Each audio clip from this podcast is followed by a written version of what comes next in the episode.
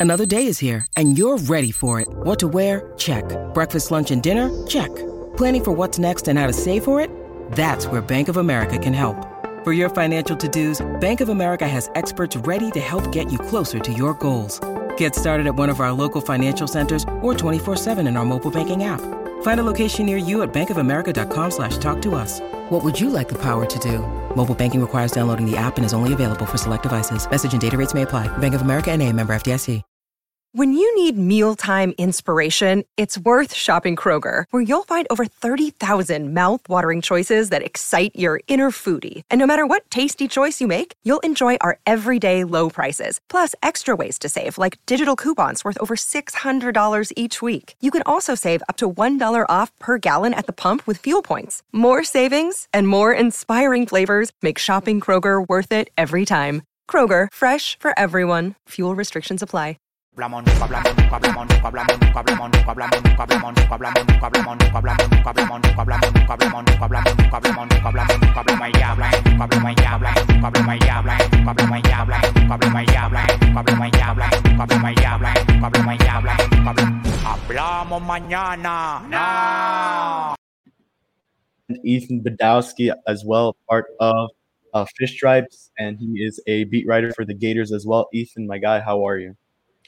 Good, Kev. It's good to be here, man. Of course, I've enjoyed our streams together this season, and now I'm glad to be, I'm honored to be the first guest in Fish Stripes Unfiltered history. Looking forward to chatting some Marlins with you guys. Isaac, how are you, my guy? Good man, good to be here. Like Ethan said, we we all do Fish Stripes lives together, and now we have the we have the honor of having Ethan as our first guest, as our inaugural guest. And today we'll be talking, you know, going back to some of the trades that this new regime has made, and go into what's going on with the team nowadays and maybe some Major League Baseball talk as well. Yep. Make sure to subscribe on YouTube and follow us on uh, any podcast you know that you guys listen to us on. so uh, let's get started. Ethan, I mean, it's been a tough season to watch for, Yeah. as a Marlins fan. I mean, what, what what do you think about the Marlins this season and some off-season expectations? Well, you know, Kev, uh, at the end of the day, like it's really going to turn out to be kind of what I expected from a win total standpoint. Uh, they have a pretty solid chance here of getting to 70 wins, which is kind of the threshold that I set for them um, before the season, which because they haven't gotten to 70 wins since 2017. So it looked really ugly. Um, it looked even more ugly at points than I thought it would. Um, obviously, coming off the playoff appearance, you just kind of wanted to see them look, even if they struggled and they didn't put up a ton of wins, you wanted to see them look good and and play fun. Um, you know the way that they did at points last year, but they just haven't been very fun, haven't been very entertaining. Honestly, it's been a lot of poor baseball. Lack of offense has been, I think, the storyline of the year. Um, but you know, when we had Craig Mish on Fish Stripes Live, he kind of talked about how it all comes down to the Anthony Bass signing, and that's kind of where it all went wrong this year. And when you really look at it, and I've been thinking about it a lot since he said that, it really is kind of true because the Marlins have been in pretty much every game they've been in, and they know we know they can compete with any team. Um, you know, they've beaten the Dodgers, they've beaten the Giants, they've handled some of the better teams in the league. Uh, they played the Braves well this year. At the end of the day, it comes down to they haven't been able to pull out close games, and they've given a lot of a, a- a lot of games away at the end.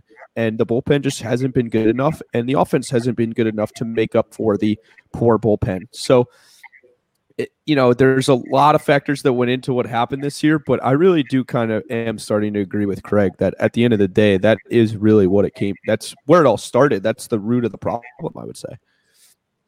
Yeah, I actually now that you mention it, and I think every since Craig has mentioned it, I think we could agree that many of the games Anthony Bass was in, he blew Yeah. them. I mean, that's pretty much, and, and I think the Marlins, without blowing those games, or not blowing all of them, but a good majority of them, if you didn't blow them, we would be, I think, in a different position right now than what we are in right now. And I don't know if you could agree with me, Isaac.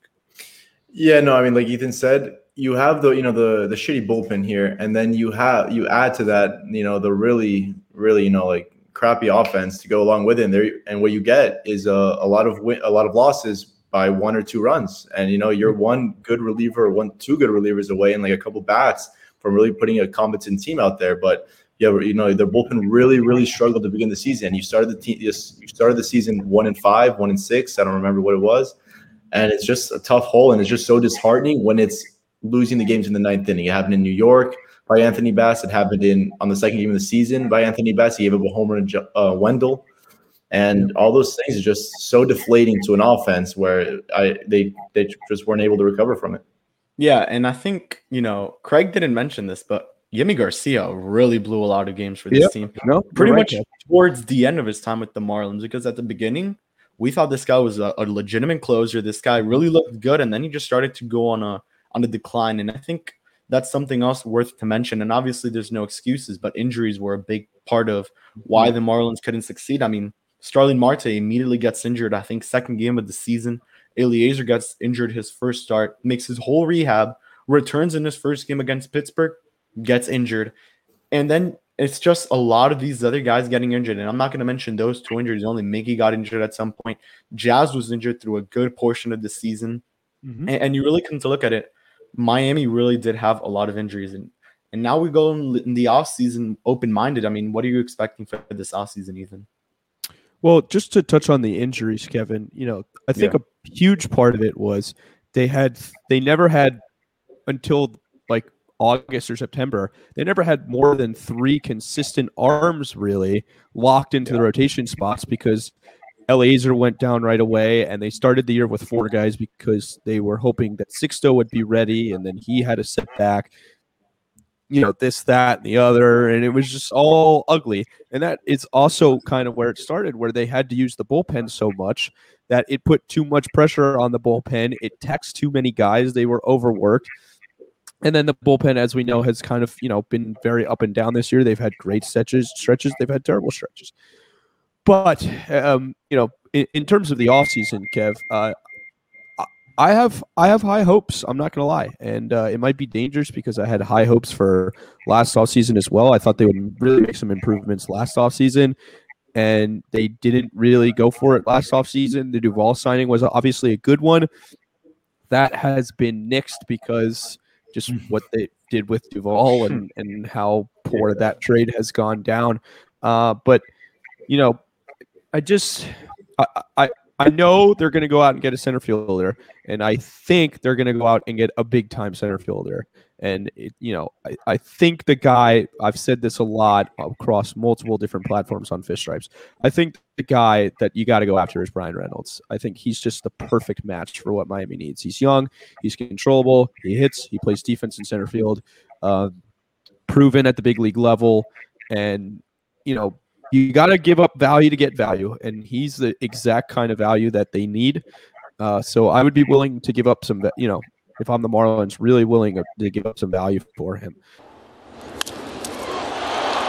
A line drive and a catch by Reynolds.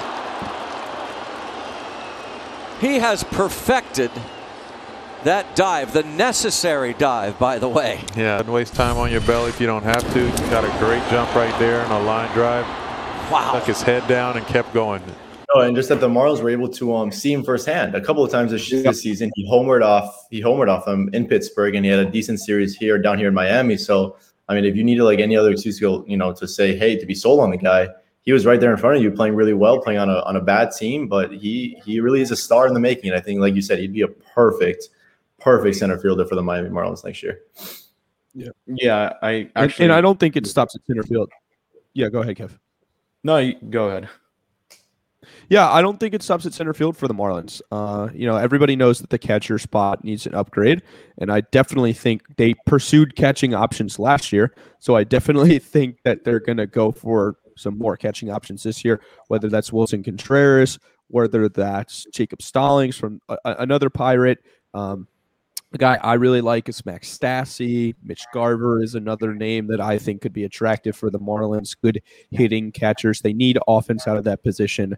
Um, I think one of the things that a lot of people are looking for in this offseason is more than just who they acquire, it's who do they move on from. You know, it's it's time to cut ties with the dead weight that they've been carrying around a lot of this season. So you're talking Alfaro, you're talking Sierra, uh, Isan Diaz. You know, they just sent him down in September. That's that's. I mean, you, it doesn't get worse than that. Like being sent down, being sent down in September is pretty much they already you know gave Jazz the job over him in spring training, so they already nixed him there, and now they send him down in September. That's as bad as it gets. So I really think those guys are kind of out of the organization. I know a lot of people want Brinson gone, and you know they, they think it's just time for him to move on. But I wouldn't mind seeing him have a roster spot next year as like a fifth outfielder.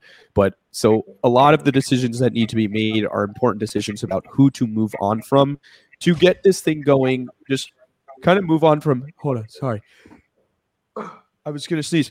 So kind of move on from some of the mistakes that they made in this organization. You know, obviously the Yelich trade. There's a good chance all four of the guys in the Yelich trade, and we'll talk about that in, in a bit, are out of the organization by next year. So they just kind of got to get ruthless. That's the next step for them, and cut ties with some of these guys.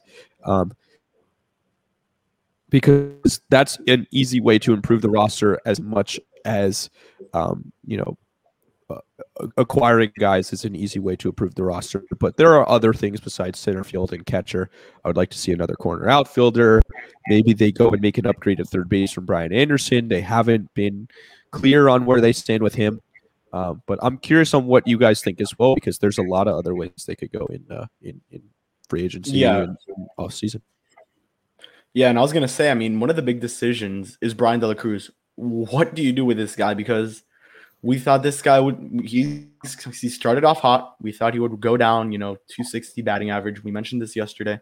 And then all of a sudden, this guy eh, he, he's getting better and better. I mean, there's no stopping this guy. He's literally unstoppable. I mean, he's up in the stats with Mike Trout, I'm pretty sure, in some cases. I mean, what do you guys think he does do with him? Because let's say they do get Bryan Reynolds he would still have a spot in the outfield. They would have to get someone better than Bryan De La Cruz to to put him as a fourth outfielder, which is a really good case. It, it would be a great scenario because you have three other guys who are a lot better than Bryan De La Cruz, which means you made a huge improvement in the offseason. I think something else we could look at is the bullpen because man, that bullpen is not good. And I think they could revamp it again for sure. Uh, I, I talked about Craig Kimbrel. I talked about Andrew Chafin on the last podcast. Those are very good options. I would love Kimbrel because it would just solidify the closer role. I think it wouldn't put Anthony Bender in that situation. It just makes a lot of sense. And then we talk about trading. I mean, I think Max Kepler and Mitch Garver are a really good option. I think would be a lot cheaper than Bryan Reynolds and Jacob Stallings. You get any of those combos, you get either Reynolds or, or Kepler, you're set. I mean, that's perfect. And then you get on either Mitch Garver or Jacob Stallings. Stallings, I think that would make a lot of sense as well. It's just what do you give back? I think Max Meyer would 100% be in a trade if you gave up, if you got uh, Reynolds and um, Stallings. I don't think you would be in a trade for Garver and uh, Kepler, though.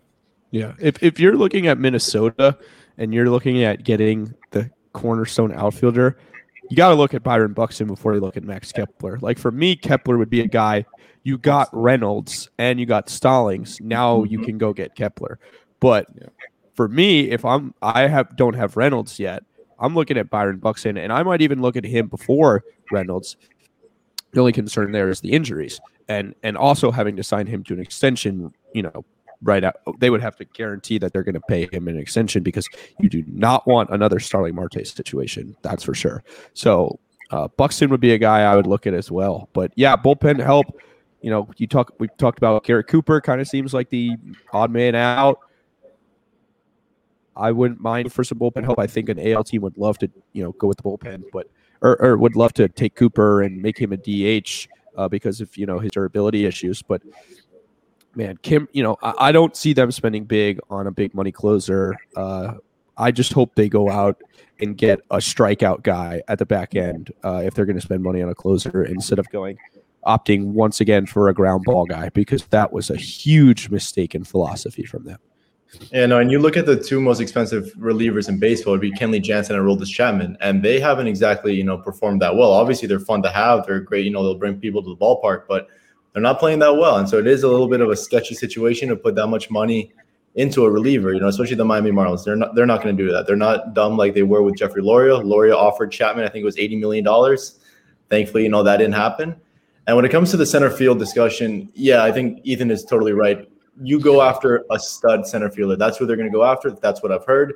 It's either going to be Bryan Reynolds, a guy like Byron Buxton, maybe Cedric Mullins, like a star center fielder. And once you have that, then you maybe get a complementary piece such as Max Kepler or someone like that to you know maybe platoon with Bryan De La Cruz because De La Cruz has played well enough. I've said this now a couple times to really not cement himself as himself as a starter, but he's definitely been in the spring training, playing, starting most of the games, and seeing if he can you know carry over that success into March and April. So I, I would I would think it's a mistake to just hand him over a left field starting job, but he would be the best fourth outfield in all of baseball. That's for sure. Yeah. So, no, I forgot really that. I forgot that's kind of where the question started was about De La Cruz and what do you do with him? Mm-hmm. He's obviously on the roster next year. Yeah. I I think that you sign a corner outfielder, a Duvall, a Rosario, trade for a Kepler, somebody not on the top end, but maybe in a like second or third tier guy in the corner outfield spot. And and you say, all right, the two of you go out there in spring training and what do you win the job? And maybe Yeah. platoon them, but you know, De La Cruz is shown to be good against both sides of the plate, so his splits aren't necessarily egregious. So, um, you know, you don't necessarily need a platoon there, but I, I would just kind of create some competition in camp and you know give somebody a chance to beat him. But if he beats out anybody they bring in, he's been so fantastic. And you're right, Kevin. You said it. He's only gotten better. He, you know, he flashed every tool. I said in his first couple of weeks, he flashed every tool in this in the uniform, and then the power started clicking in. And now all of a sudden, he's got like five home runs, six home runs, whatever. And for a guy who we don't think is going to hit for a lot of power, um, you know, to play this many games, which hasn't been a lot, and to have six home runs uh, is is pretty impressive. So yeah, I'm super high on this guy, and I think you're right, uh, Isaac. You know, he could definitely be, if not the best, one of the best corner outfield, uh, fourth outfielders in the sport. Um, and I think I, I've said this a lot. If the Marlins, you know, if he's their fourth outfielder, man, they had a good off season, and and it's going to be something that Marlins fans should be really excited about for sure. Yeah, and the guy is slugging close to 500 in loanDepot Park. You know, he he's hitting, he's impacting the baseball. And I assume he's only going to get stronger in the offseason. And yeah, like you said, we need just that one more corner outfield to supplement the center field stud that we don't know who it's going to be to go along with Jesus Sanchez in right. And wow, it could be a really formidable offense all of a sudden. And And if you and I really know- go ahead, Kev, go ahead. And I know Craig counted out these guys, but you look at Ketel Marte, he fits the Marlins perfectly. Mm-hmm. And I, and I think the one I really liked was Cedric Mullins, but I don't see it happening now. Even though Craig said no, I mean, I wouldn't mind looking at it. But we talked we talk about Brandon Marsh now. I mean, that was something that almost happened, and it was a one for one. Could have been Mac. It was Max Meyer for Brandon Marsh.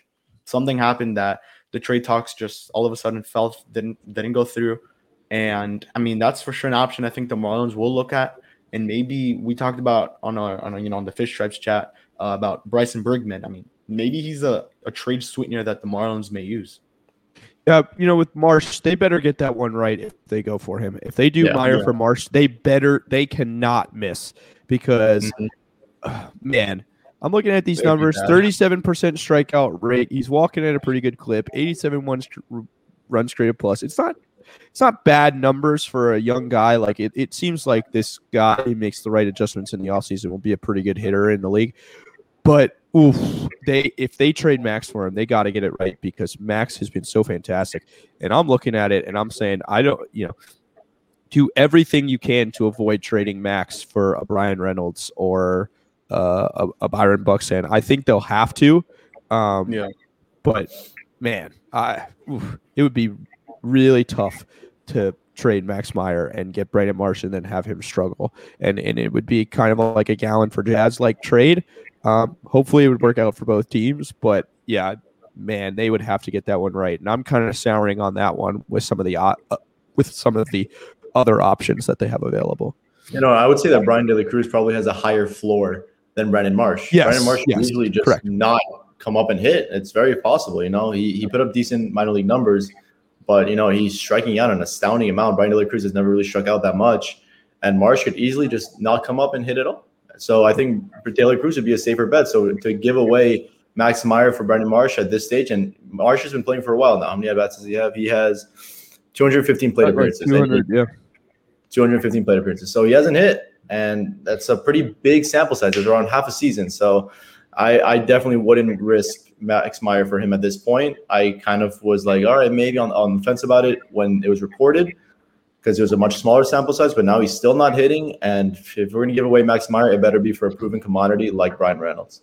Do you guys think any team would actually look into Eder at this point, even though with the Tommy Yeah. John? Yeah. I mean, Yeah. I think that's someone they're going to have to look at. And if the Marlins could trade him over Meyer, Meyer, I would do it in a heartbeat. You know, a Yeah, team well- like the Pirates might be really interested in a guy like Eder because like they're so far away and they're going to want the lower level guys. They're going to want a guy like Jose Salas or Eury Perez or Yiddi Cappe. They're going to want those low level minor leaguers. And Jake Eder, unfortunately, he wasn't before, but now with the Tommy John that set him back about a year, he's now a guy who maybe will be closer to big league ready when the Pirates are closer to big league ready. So maybe that's someone that the Pirates would prefer, which you know would be fine with me. Tommy John, it's got a pretty high success rate as JJ Cooper was getting into with you guys, Ethan and Eli. Mhm. But you know, now at this point, I liked Eder a lot, but now with with the surgery and Max Meyer just performing the way he did in his first pro season ever, I, I, I would keep the guy.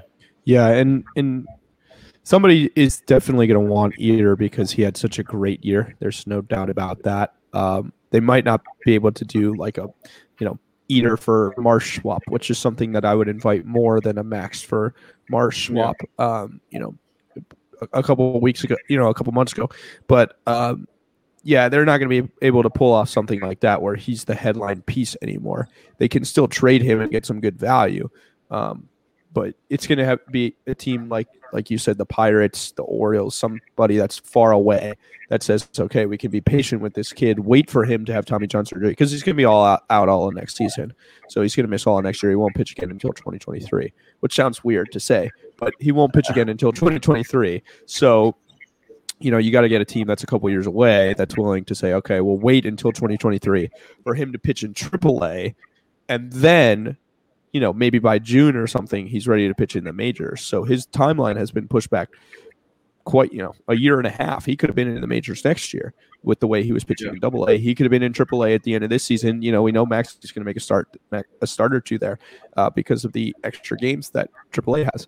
Uh, but yeah, Eder, And you- I wouldn't rule out rule out him being traded at all. No, and I'll and I'll tell you, I think any team that does trade for Eder, if that happens, they're a smart team because Eder was phenomenal, man. And if, and if they look at him and like they buy low, quote unquote, for Eder, they're a smart team, bro. Because that guy, he was the most dominant pitcher in all of minor league baseball. He really was from the left side of the, of the Yep. mound. No, absolutely. phenomenal.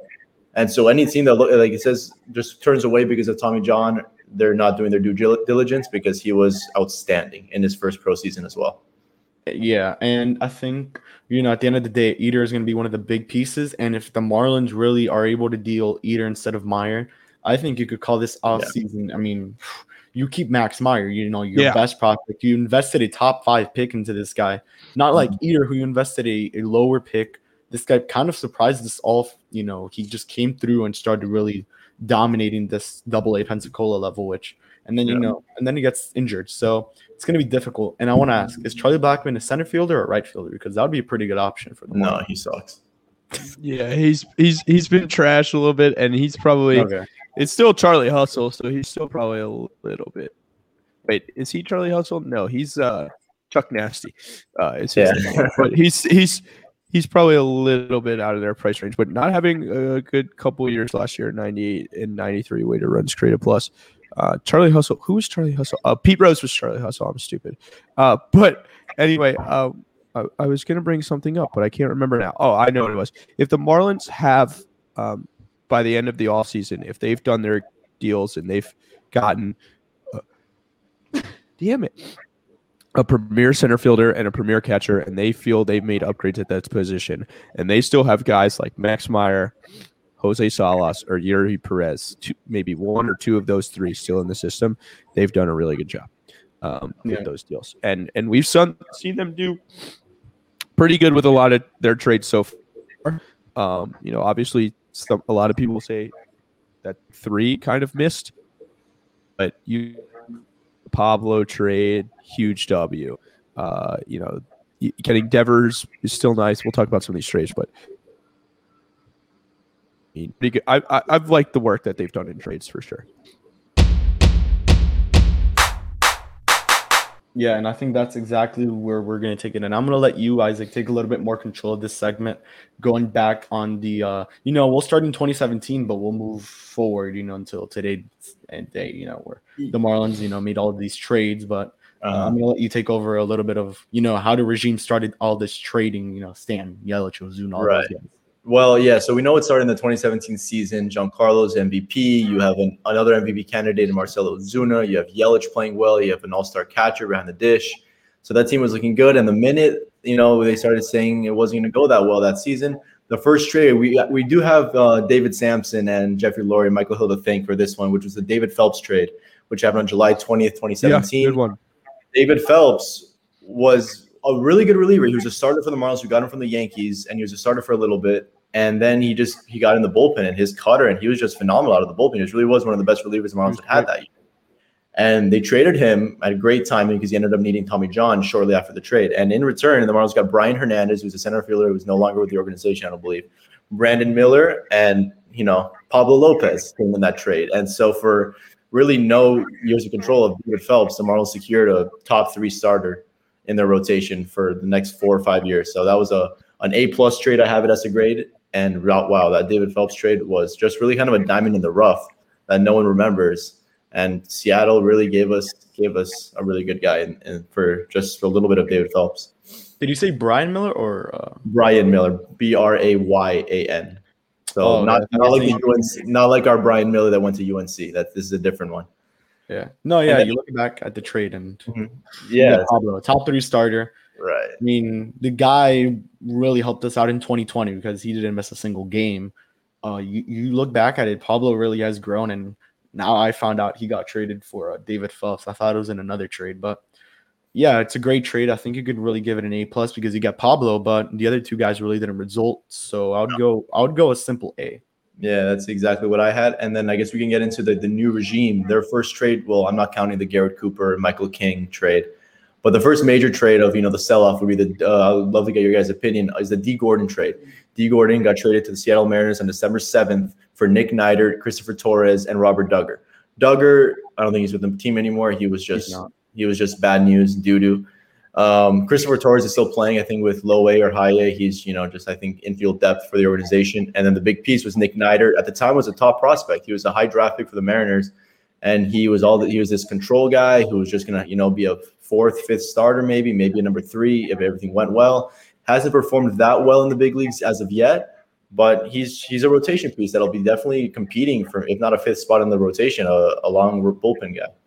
Yeah, I'm gonna let you go into this one, Ethan. Yeah, uh, uh, you know, at the time it looked like such a huge win when Neidert was in AAA and he was striking everybody out, and kind of hasn't worked out the way I think a lot of people would like. And also, he's just gotten surpassed by all the pitching talent that the Marlins or organization. Torres, this is a, I just thought of when we started going through these trades, and I started thinking about the Seattle trades. I loved this guy. I was really high on this guy a long time ago because all he did was walk. He's never had a, a walk rate in his career below 10.1%.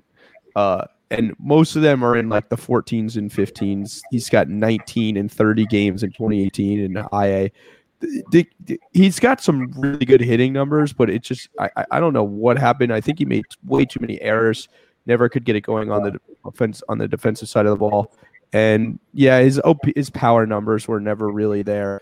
Um, didn't hit for a lot of power at all, so it never really worked out for him. But he was a guy that I was high on when there was, I, I was grasping for straws at that point. There wasn't a lot of talent, a lot on the hitting side of the ball, but they've obviously, especially up the middle, brought in a little bit more of that. But um, yeah, I think you know, in the end, like D kind of fell off right after they traded him, Right. and he's he's bounced around to some teams, and I think Neidert can still be a good uh, like swing piece. You know, a guy you call up when you need an arm for a double header in injury situations. I really wish that the Marlins saw more of him this year. Uh, that they kind of let him work out some of his kinks at the big league level. Obviously, there was a lot of roster fluctuation because they were having so many injuries and bullpen days and stuff. But you know, he was going up and going down, so he could never really get settled at the big league level. But you know, a lot of people wanted him to stay up here and pitch every fifth day, but he just didn't look ready. Honestly. Um, I, I really think that 2020 was a huge hindrance to him because he had such a great 2019. Gets hurt last year, and it just kind of all threw off all of his mojo. I still think he can contribute to this team. He's got good stuff. Uh, when he can locate it well, it's pretty effective. Um, you know, maybe in a bullpen role, like I said, a long relief role, a swing arm role, that kind of thing. Uh, so I wouldn't mind. You know, I, I think he'll still have a future in this organization for the next couple years at the very least. But I mean, yeah, I, I, I don't see him in the rotation in, in, the plans in the rotation anymore. There are just too many talented guys in front of him. Yeah, yeah, no, that's where I, I wanted to. T- go ahead. Yeah, that's where I wanted to tie into our last conversation about the offseason. I mean, we talked about the bullpen. There are some of these guys that are in AAA could really come up and make an impact in the bullpen. One of them uh, right now, we're talking about Nick Neidert. I think this guy could really go into the long reliever role, like you mentioned, because some of these guys really can't go five innings in an MLB game. I mean, Nick Neidert is one of them. I, I would say. I mean, AAA, he's nasty, but when you come up here in the MLB, he starts off pretty well, and then little by little, I, I know it's like you know fatigue, you start getting tired, but I think a reliever role would make a lot of sense for Nick Neidert. And when you really look at the trade, some of these guys really did fall off, and Dee Gordon's one of them. He really fell off after Seattle, especially since they changed his position to center field, and he really just wasn't the same after that. Especially after the year where I don't know if it was steroids or what he he was taking, but he got caught for something, and after that, he's really he, fell down from then. Testosterone. Yeah. Yeah, he, he took a PED. That was funny. Yeah, that was hilarious. David Samson told the story of um that he came in. Um, Don Mattingly had to come in and just say, "Hey, Dee Gordon suspended 80 games," and Barry Bonds of all people said, "Are you bleeping kidding me?" like, really? Like, of all the people in that clubhouse, you're gonna go ahead and say something about Dee Gordon getting suspended for PEDs. But yeah, no, back to Neidert. Yeah, he um just uncharacteristic of him to walk so many guys in 2021. I think he yeah. walked. I forgot how many it was. Um, 23 guys in just 35 innings pitched. It was just not who he is. So yeah, we'll still be in spring training and he'll still have some value left. But the next trade I want to get into would be, you know, it happened four days later.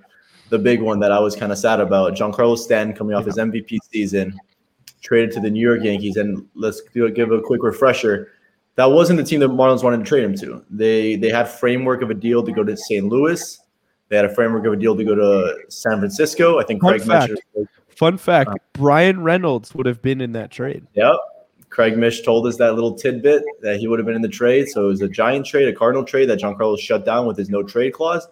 He ended up being traded to the New York Yankees along with a lot of cash, just 280 million to be exact, for Starlin Castro, Jorge Guzman, and Jose Devers. So where do we stand on these boys?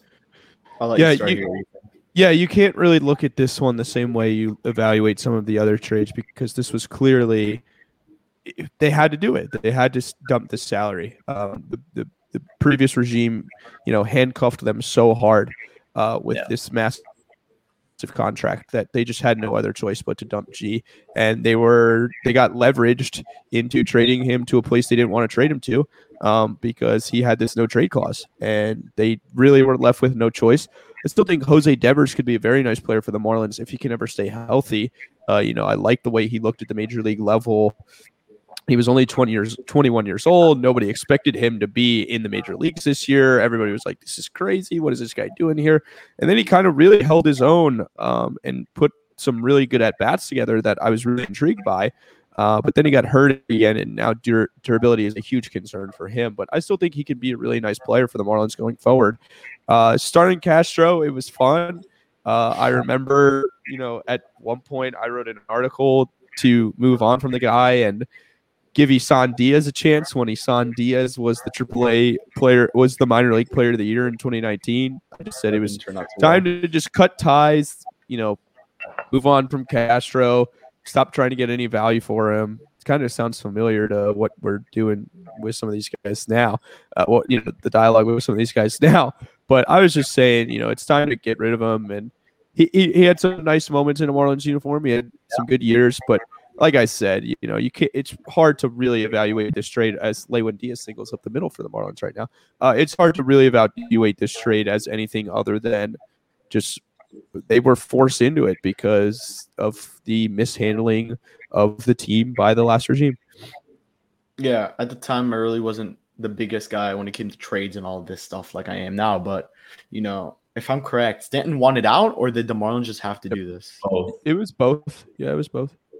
Okay, He he, So, he was yeah. sick, you know, after going through one fire sale. He didn't want to go through another one, and uh, I can't I can't really blame you know yeah, blame him for that. Can't at all. blame the guy. I mean, and you look at it, the contract really, I think, is what made it the hardest because Mm-hmm. you could have had Bryan Reynolds, for example. I mean, you look at that now, and the There Marlins are most likely going to try to go for him. Uh, it's going to be interesting to see what hap- what happens with Reynolds first of all, and then Stan was just one of those scenarios where I didn't know much about it. Um, I knew, you know, we got a pretty good player in Guzman at the time. Injuries have really held him back. That's been the, the issue. When he came up, I mean, he looked excited. I was actually able to speak to him. I went to a game and he was there, and we just took a picture and started talking. You know, he he looked like he was going to pitch the day after he got here, and he was going to stay up for good. You know, he was going to stay up for good, and he just couldn't. Fourth walk of the inning. And now time is called. Don Mattingly is going to send the trainer out to see if anything's wrong with Guzman. Devers is another guy who who I think was I think was an unexpected call up for for sure. I mean, we didn't expect this guy to come up.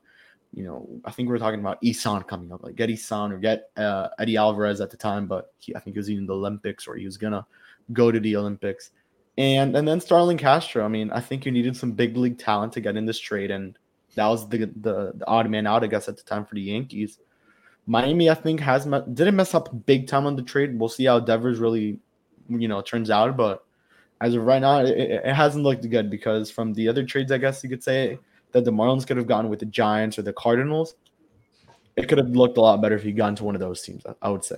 Yeah, no, and my, my two cents on this one obviously is just about the money, but still, you're Giancarlo in 2017 was one of the best seasons He was the MVP. any guy in the world offensively. He hit 60 home runs. He was hitting for average. He just figured it out. He figured out that close stance and he figured it out. He was coming off an MVP season. You're not trading him and his contract to the Tampa Bay Rays or the Oakland Athletics. You're trading him to the, you know, to the New York Yankees.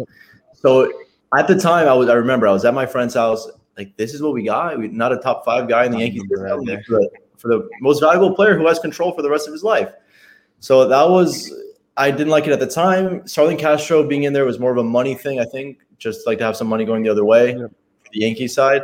But you know, I think Devers will be good. I, I like Devers a lot. He's had fantastic at bats at such a young age. The guy's 14 years old and he's putting up good at bats in the major leagues. Hopefully, he'll stay he'll stay healthy. But uh, that trade, I, I I gave it a C minus because Yeah, they got they got leveraged. There was nothing they could really do with that one. they yeah they had their balls grabbed by Giancarlo. So they And I just love how Eli found this article from Starlin Mar- the Marlin to Isan the Don. If Yeah. only we had known back then. Uh, Oh, we had known. uh, the, re- the regrets I have. The regrets I have.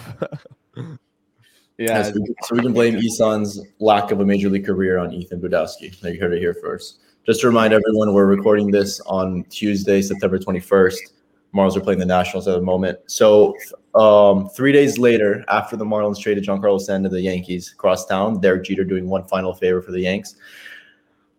The Marlins traded, which is by far the best trade in a long, long time. Very, very, very long time. Marcell Ozuna for two years, and oh, let's remind everyone, Ozuna is coming off a fantastic year, a career year, still to this day the best year of his career. If he, if Giancarlo wasn't on his team, Ozuna would have likely been an MVP candidate. He was an MVP candidate. He was. So Marcell Ozuna was traded to the Cardinals on December 14th for Sandy Alcantara, Zach Gallen, Magneuris Sierra, and Daniel Castano. Eventually, later on in 2019, Zach, in the 2019 offseason, Zach Gallen was traded to the Arizona Diamondbacks for Jazz Chisholm Jr. It wasn't the Who's that? offseason. It was, Who's the, It was that? trade Who's- deadline. Who's Jazz Chisholm Jr.? You Yeah, no, heard of him? some, some guy that hasn't put it together yet in the big league Yeah. level. Some scrub. But yeah, so basically these two trades, this trade of Ozuna netted the Marlins an ace and an all-star caliber second baseman, electric player in Jazz Chisholm. For two years of Marcell Ozuna, who we all know what he can do, what he can't do on the field, and we all know what he does off the field. It's a tremendous, you know, sack of shit. You, yeah, his career's probably over. It, it- Yeah, at this his point, major it's, career- crazy to say his career's probably over. Yeah, and you I would really look at it. I think the biggest piece of that trade was Mags. I mean, look what he's done for the team as of right now. You know, yeah, he's no. probably not even going to be on it next year. That's how good he's been. That you know, the Marlins just can't have him And- anymore. you know, so there, there's not much to go into about this one. It's just obviously I gave it an A plus, Sandy Alcantara, and you really have to give credit not to the Marlins but to Sandy Alcantara for really developing at an like such an expedited process. In 2018, 2019, you could have a whole tarp behind home plate, and he still would walk five guys per nine innings. Now he's not walking people; he's striking people out. His ERA is 3.1 something. He's having a tremendous year. He's cemented himself as the ace of the staff, maybe the best pitcher in the National League East with deGrom out. That trade is just it's the trade that keeps on giving. It, it is only one thing that I think would really mess up this trade. If the Marlins don't re-sign Sandy, if, if they don't do it, oh lord, it is gonna.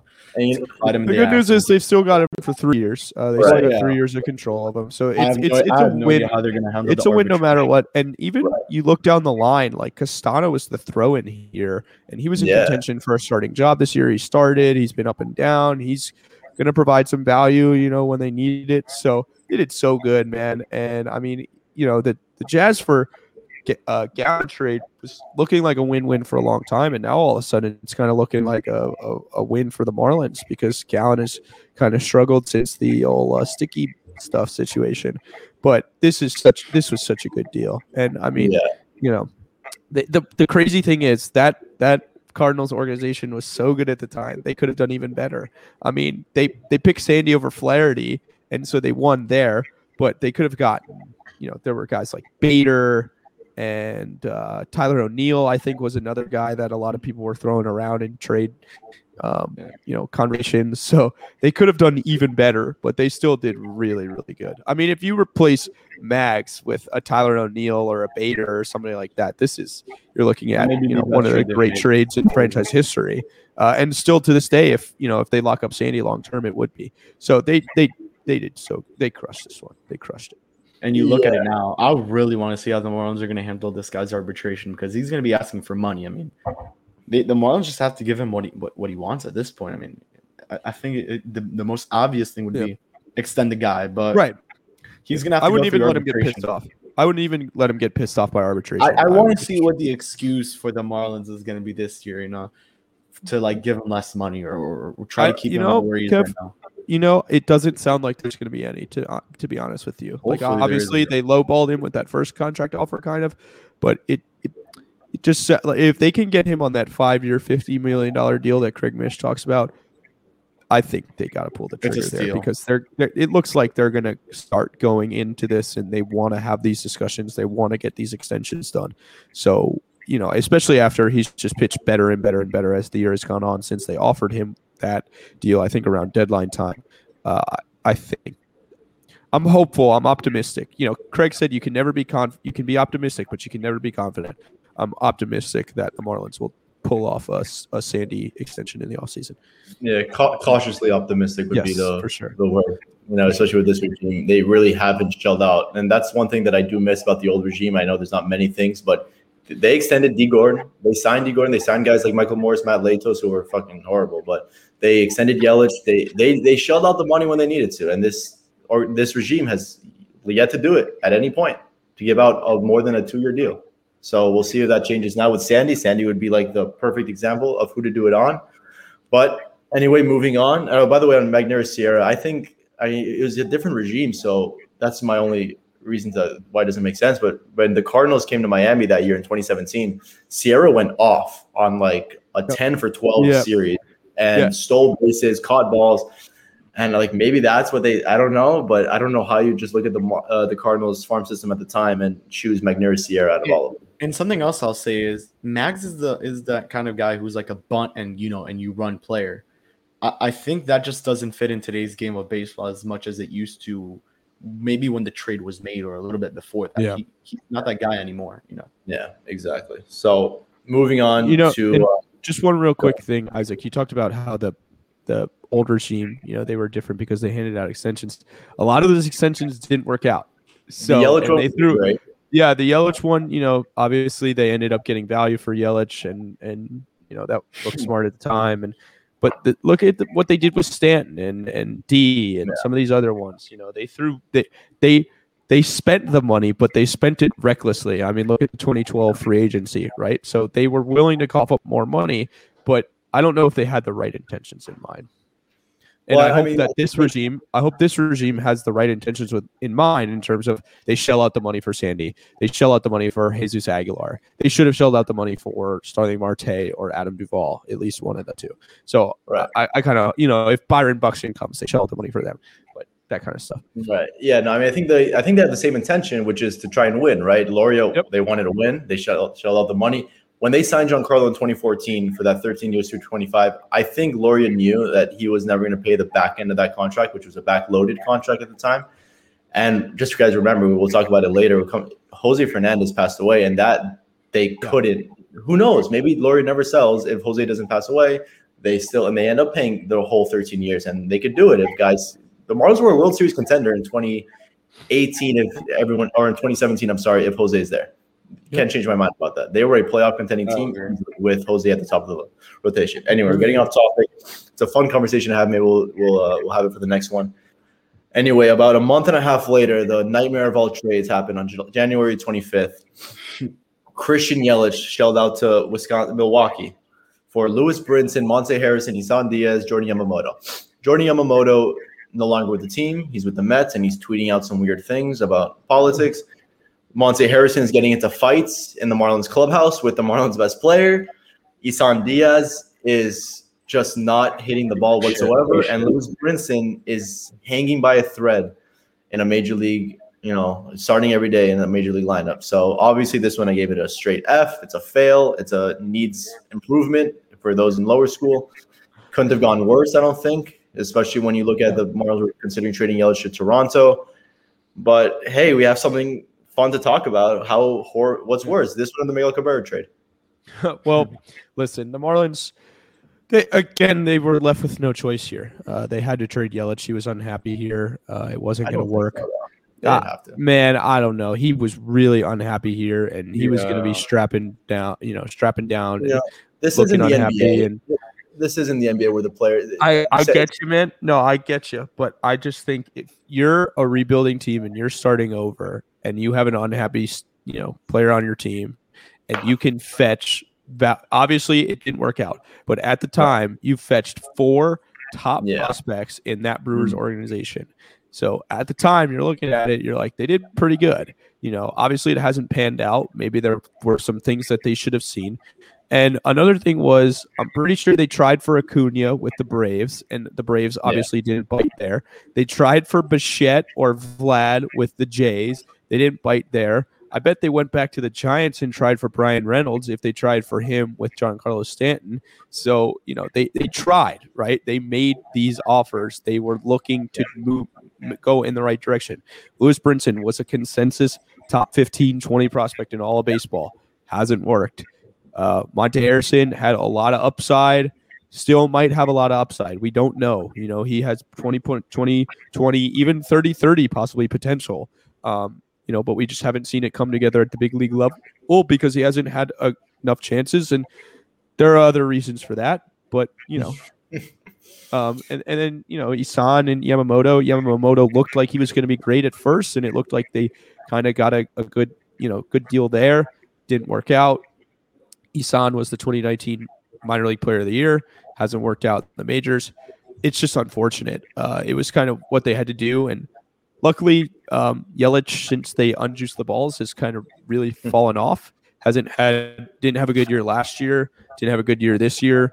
Um, and I'm of course not, you know, like he, he was obviously tremendous. We knew that he could be really good. I don't think anybody thought he could tap into 40 home run power, but you knew we knew that he could all, you know, all of us were saying this guy can tap into 30 home runs and hit 280, 290 and he went to a different level that none of us maybe expected, but we knew he could be a great player.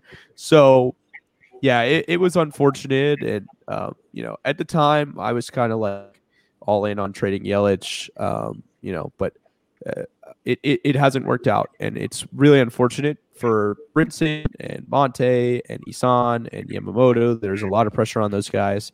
Um, and the, you know, it, it's more unfortunate, of course, for the, for the franchise because they could have really gotten out to a good start and Mhm. instead it kind of you know set them back a couple years. Right, you know, and I'm not arguing you know, the fact I would have traded him as well. I'm just playing devil's advocate here. Yeah, but yeah, no, it's just the fact that they had to. They, you know, no one has to trade anyone. But yeah, in a rebuilding team, you definitely don't want someone that doesn't want to be there. I think Jeter said that in like the inaugural press conference when he purchased the team.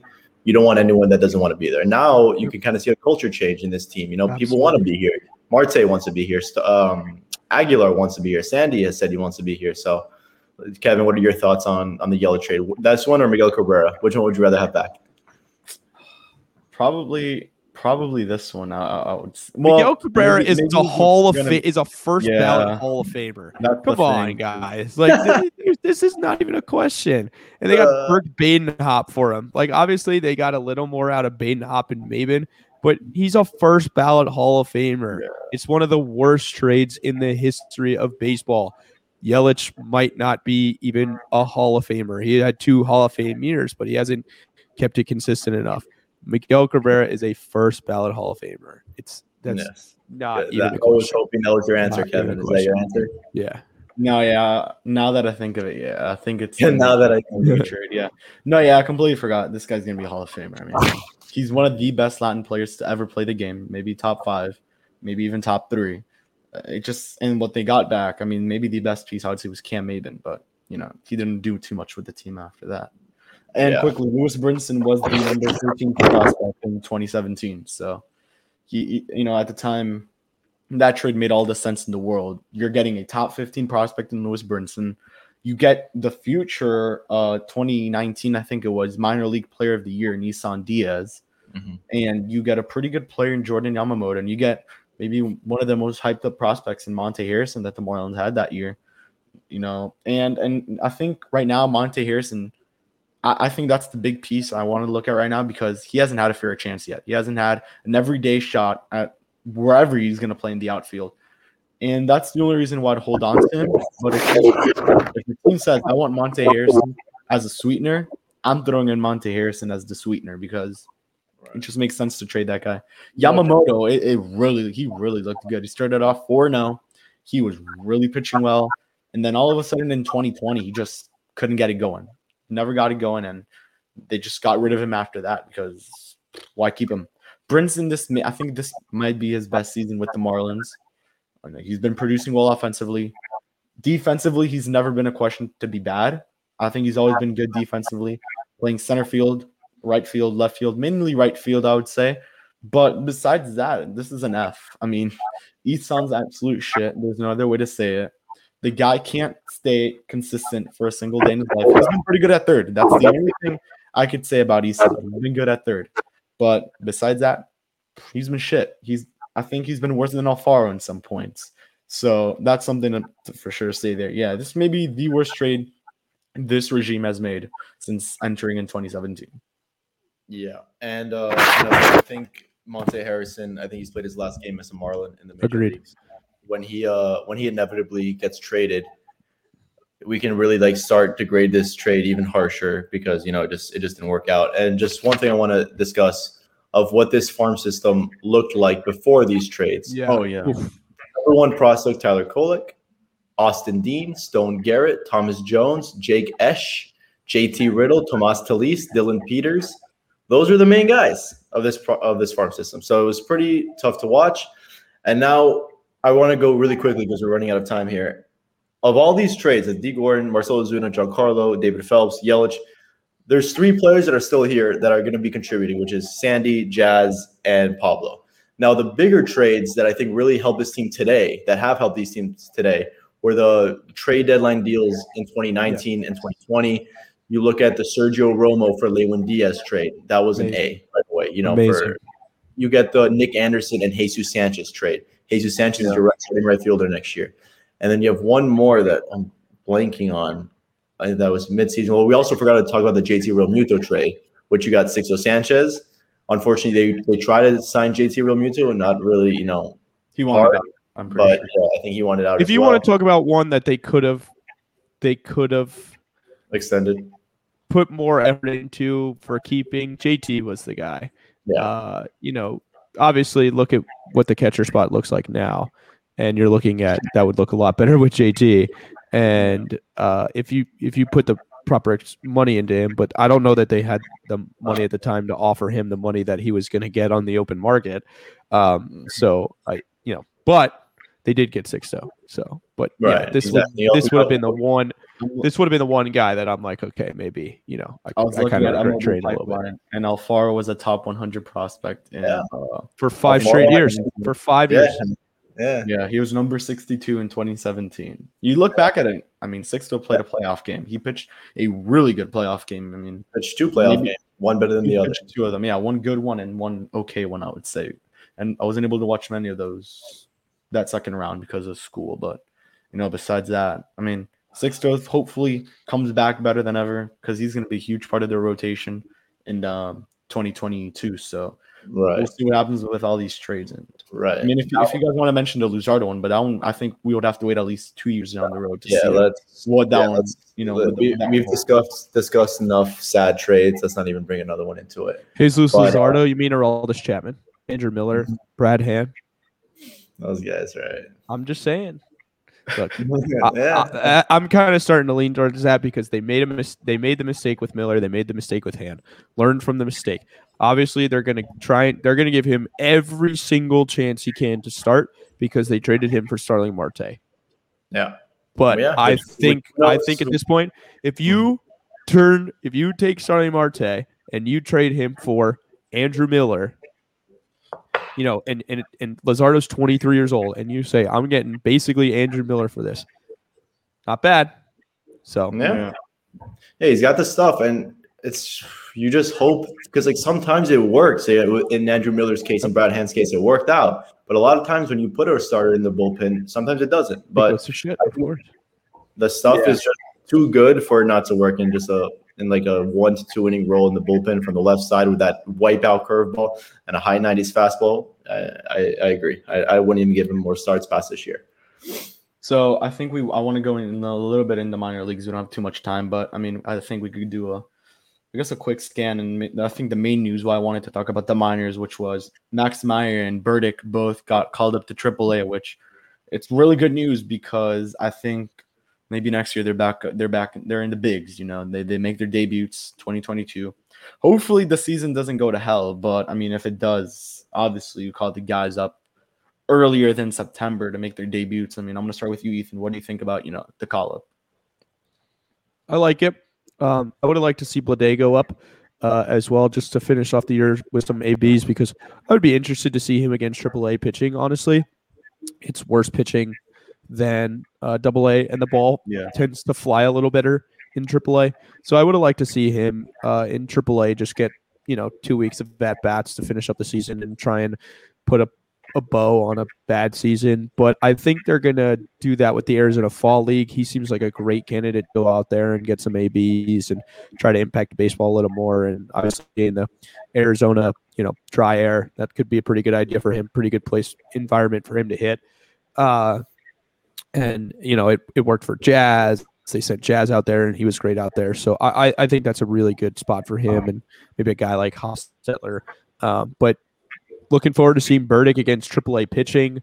Um, looking forward to see him in spring training. Uh, you know, a great finish to the season, pretty up and down season, but still put together some really nice numbers despite not hitting for a lot of average. Um, you know, he put.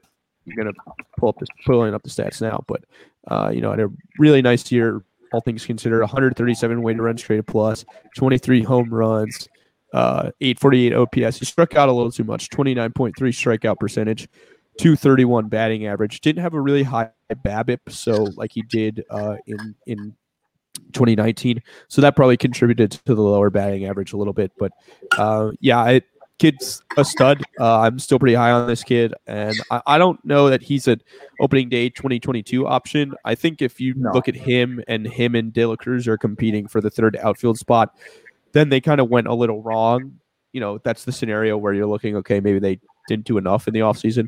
Um, and then, yeah, with Meyer, uh, put him up against AAA pitching and, and see how he does. Just get some more innings. He's going to go, I think Eli said he's going to go over 100 innings this year, which is pretty good. Uh, I, I think that's some really nice news for the Marlins to send these guys up. It's it's a smart move. And like I said, I would have liked to see JJ go up as well. Um, but these are the two guys that, you know, maybe they get a shot on the major league roster at the beginning of the year. So um, I, I like uh, I like both these moves, and I'm interested to see how they do. Burdick, that game's starting tonight, and he's hitting second and uh, playing in left. So Yeah, Isaac. No, I mean, you know, just uh, Pensacola's last couple series were canceled due to COVID. It's just about getting them more reps, getting them more reps at AAA, and it'll be great. You know, it's not a bad move. With JJ Bleday, I just it would have been tough to just promote him to AAA. I know it, it's not really a promotion to AAA; it's just to get him more at bats. So I, I, I would have seen no problem with that. I don't know why they didn't, but yeah, he'll definitely go to the Arizona Fall League. I would assume just to get again more reps, more at bats, and hopefully we'll see these guys in the high minors next year. And all three of them should be making their debut sometime in 2022. Yeah, and I think that's just showing you don't call it Bleday. That means they don't think he's even ready for 2022. I mean, you they call it Burdick over Bleday, and they call it Meyer as well. I think those guys for sure at some point will make the debut in 2022. And just a quick scan through the minors. I just want to do one quick question on that. I mean, Ethan, what are the guys that right now in the minors you've kind of given up on? Because I know you talked about one of the Mesa brothers you've kind of given up on. I know Alex Carver, you know, our good friend, uh, kind of hates us for that. But I mean, he'll never give up on anybody. Uh, I think seven Yeah, years that's from true. now, when Victor Mesa is playing in Cuba, he'll be like, I think Victor Mesa, Victor Victor Mesa can still play in the major leagues. So I love Alex. It's it's one of the things I love about him is that he'll never give up on any of these prospects uh, Yeah. until the day he dies. Um, but yeah. Uh, uh, um, yeah, I'll, I'll just go ahead and answer. Uh, Victor, Victor, I'm out on. Um, I've seen enough. You know, I think he finally just found a level he can hit at, and he had a great year. You know, he had a great finish in high A. It was nice to see. I'm happy for the kid, but uh, I just there's too much there baggage and bad results for me to say that he's ever going to be a major league player. Uh, I'm not super high on Connor Scott. He had a nice year, all things considered, but just doesn't hit, hasn't tapped into enough power. He's starting to be, I think he's already like 22. Um, and I'm just kind of looking at the guy, and everybody keeps telling he's 21, and everybody keeps telling me, you know, he's going to tap into this power and he's going to really break out. And he had a nice year. He hit 276, 112 weighted runs created plus 70, 70, 779 OPS. Um, but never been super high on him anyway. And I'm higher on guys like Misner and Burdick and Bleday and some of these other outfield prospects. Guy I was really disappointed in this year, and injuries may have played a factor. Is Jerar Encarnacion. Uh, I was hoping Jerar could be the DH next year for the Marlins. Uh, I think that's pretty much out of the picture now, and uh, you know he'll probably have to repeat Double A and see if he can you know be what we thought he would be. Um, but kind of losing some hope there. Uh, guys, I'm out on Chris Mokma, uh, a high school pick from the 2019 draft, really struggled in Jupiter this year. That was really concerning. Um, you know, I think they had high hopes for him and Fitterer. Fitterer was a little better, uh, but but Mokma really struggled. Can't really think of any other ones than that. I'm certainly not giving up on Bleday. The guy has too much talent. He has too Yeah. pretty of a swing to just lose it all in one season. Um, so I, I I- I think you know I'm willing to kind of keep rolling with him. Uh, but he, he's got a lot to prove next year for sure. That's for sure. He's got a lot to prove. So 2022 is going to be a really interesting year for the Marlins minor leaguers because if they improve the you know the major league roster, how many of these minor league guys are going to be real contenders to play at the big league level over some of the guys that they're going to be get acquiring?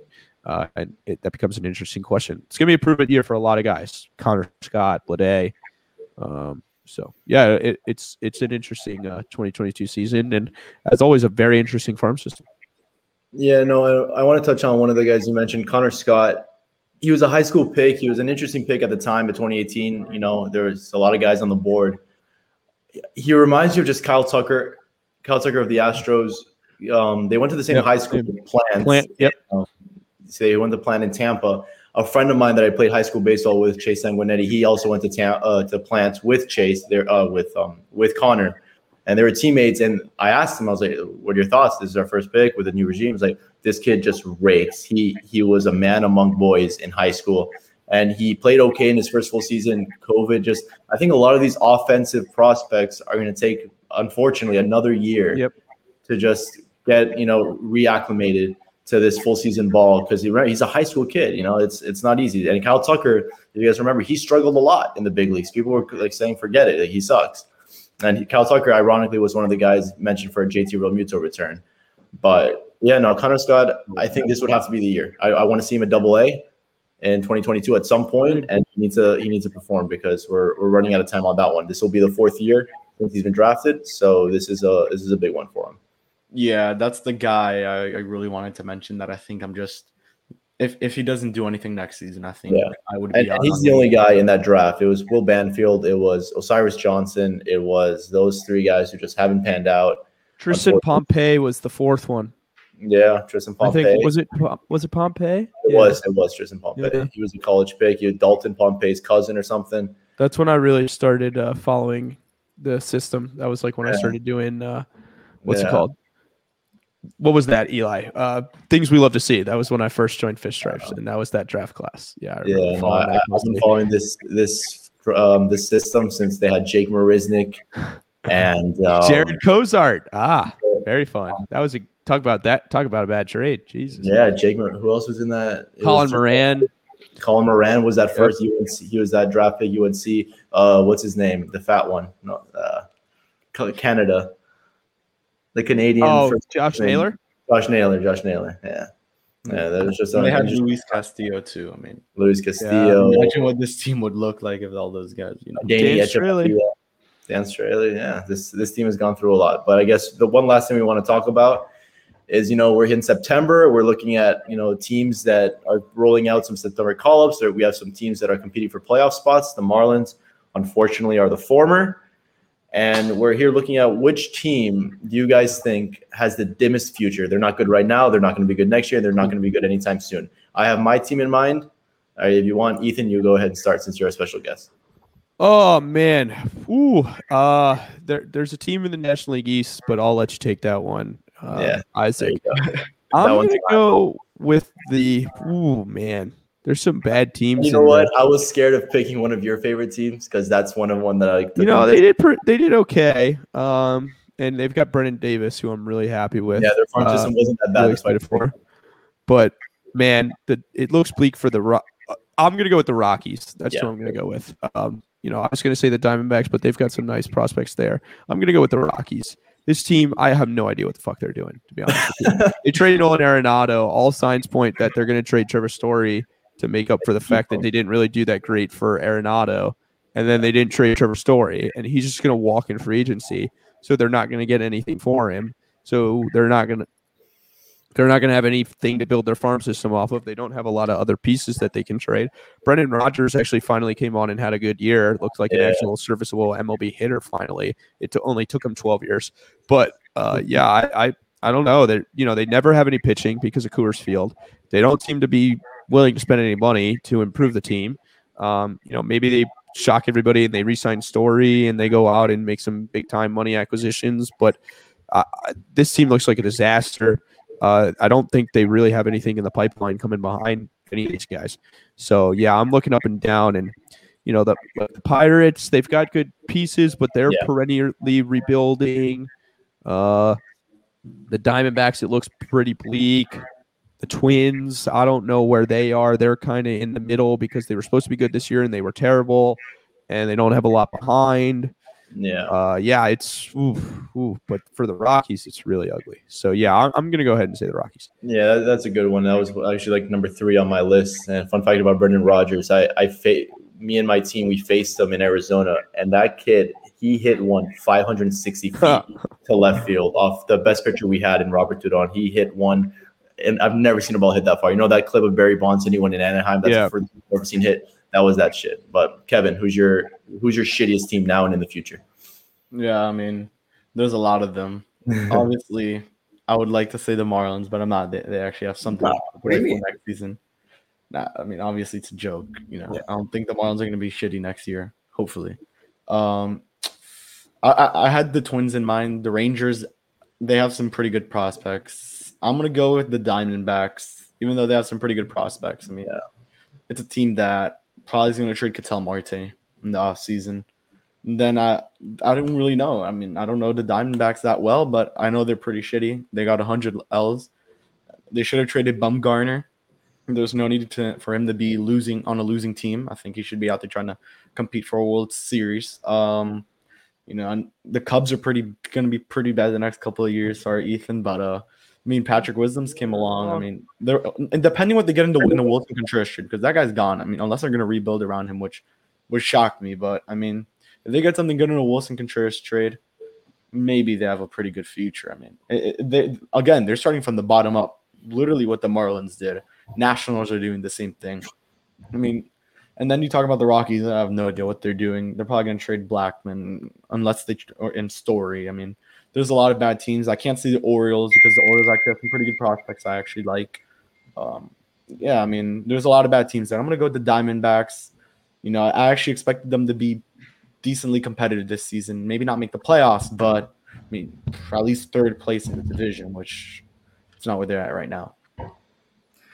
Yeah, no, I the Diamondbacks are a mess right now. You know, it's it's tough to see. They are they're they're 48 and 102, which is pretty freaking bad. They're that's good for a winning percentage of 320. The Rockies, for all intents and purposes, haven't been that bad this year, but you just know Yeah. like they don't have the prospects. They're 70 and 79, obviously eliminated in that tough division, but they haven't been horrible. But they just I don't see the prospects or like you know literally meaning the word prospects like anything that will show me that they have a, a good future. But yeah, no, and- and my team on and I, I don't think the Rangers are going to be very good anytime soon either. Yeah, but she's just that organization. yeah, no, the Rangers they're they're a mess. They they have this new ballpark and they they did the opposite of what the Marlins did. They went into a rebuild into their opening year of their ballpark, which was an interesting marketing strategy. But um, the team that I'm going to go with, you all know, is the Washington Nationals. Man, that team they they're two years removed from a World Series winning team. Disaster. They Disaster. they had all the guys that were there. They had Max Scherzer. They still have Strasburg. They have Trey. They had Trey Turner. They had they have Juan Soto.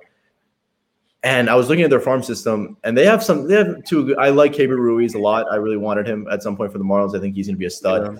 And that pitcher, their Aaron Cavalli, or that's their number two prospect. That right-handed pitcher, he's really good. But other than that, all their top thirties are just guys in low A or below and rookie ball who are they also have Josiah Gray, but I don't know if he graduated. Right. Josiah Gray, he graduated. And they're just none of them are projected to be big league regulars, big league starters. They're all just complementary pieces, either utility or relievers. And man, it's just they trade they did that trade of Max Scherzer and Trey Turner. They got back Josiah Gray, but other than that, and Keibert Ruiz, but they didn't get much else. And for hmm. the one of the best pitchers of this generation, and for one of the best shortstop shortstops in the game. So Yeah, and not only that, Isaac. I mean, they traded Schwarber. They traded. They- Uh, who, who else? Uh, they moved on from Lester. Like they cleaned house, and you know, I, I would be willing to say them, but they did do good for. I mean, they didn't do good enough considering that they traded Max Scherzer and Trey Turner to the Dodgers. Those Yeah. fuckers. But I mean, how do you do that? That's like when all those teams would just give New England like the best defensive lineman. It was like, what the fuck are you thinking? Like, how could you possibly do that? So that was kind of bad, but I was willing to say them, but they still have some pieces and that organization is pretty good at acquiring prospects and stuff and Strasburg and yada yada yada behind them. But man, it fell apart quick there. And and it is embarrassing to say the Yeah. least to two years removed from a World Series be worse than the Marlins. That is embarrassing. Yeah, really. And to give those two guys to the Dodgers, it's like Kevin Durant going to the fucking Golden State Warriors, man. It's Yep. just, why do you do that, man? Oh, like, it's just not though. But the whole trade was Max Scherzer, Trey Turner for Keibert Ruiz, Jace, Josiah Gray, and Gerardo Carrillo and Donovan Casey. So it was two for two, basically, because the other two guys are not projected big leaguers or anything like that. So it was a tough trade for them, and that's why they're my team with the dimmest future. Because I don't, know that's good for the Marlins, man. Because that's just one team. The other three teams in the division probably have decent futures. The Philadelphia Phillies don't have a good farm system at all. So that's a team that if they don't spend the money, they're not going to be very good. They might have to go through a rebuild, in my opinion, at some point soon. So you know, you're, now you're just dealing with the Mets and the Braves, and the Braves have been underwhelming, and the Mets they're going to have a billion dollars to spend whenever they want. So that's going to be tough, but you know, it should be a it should be a fun division for the Marlins to compete in for the foreseeable future.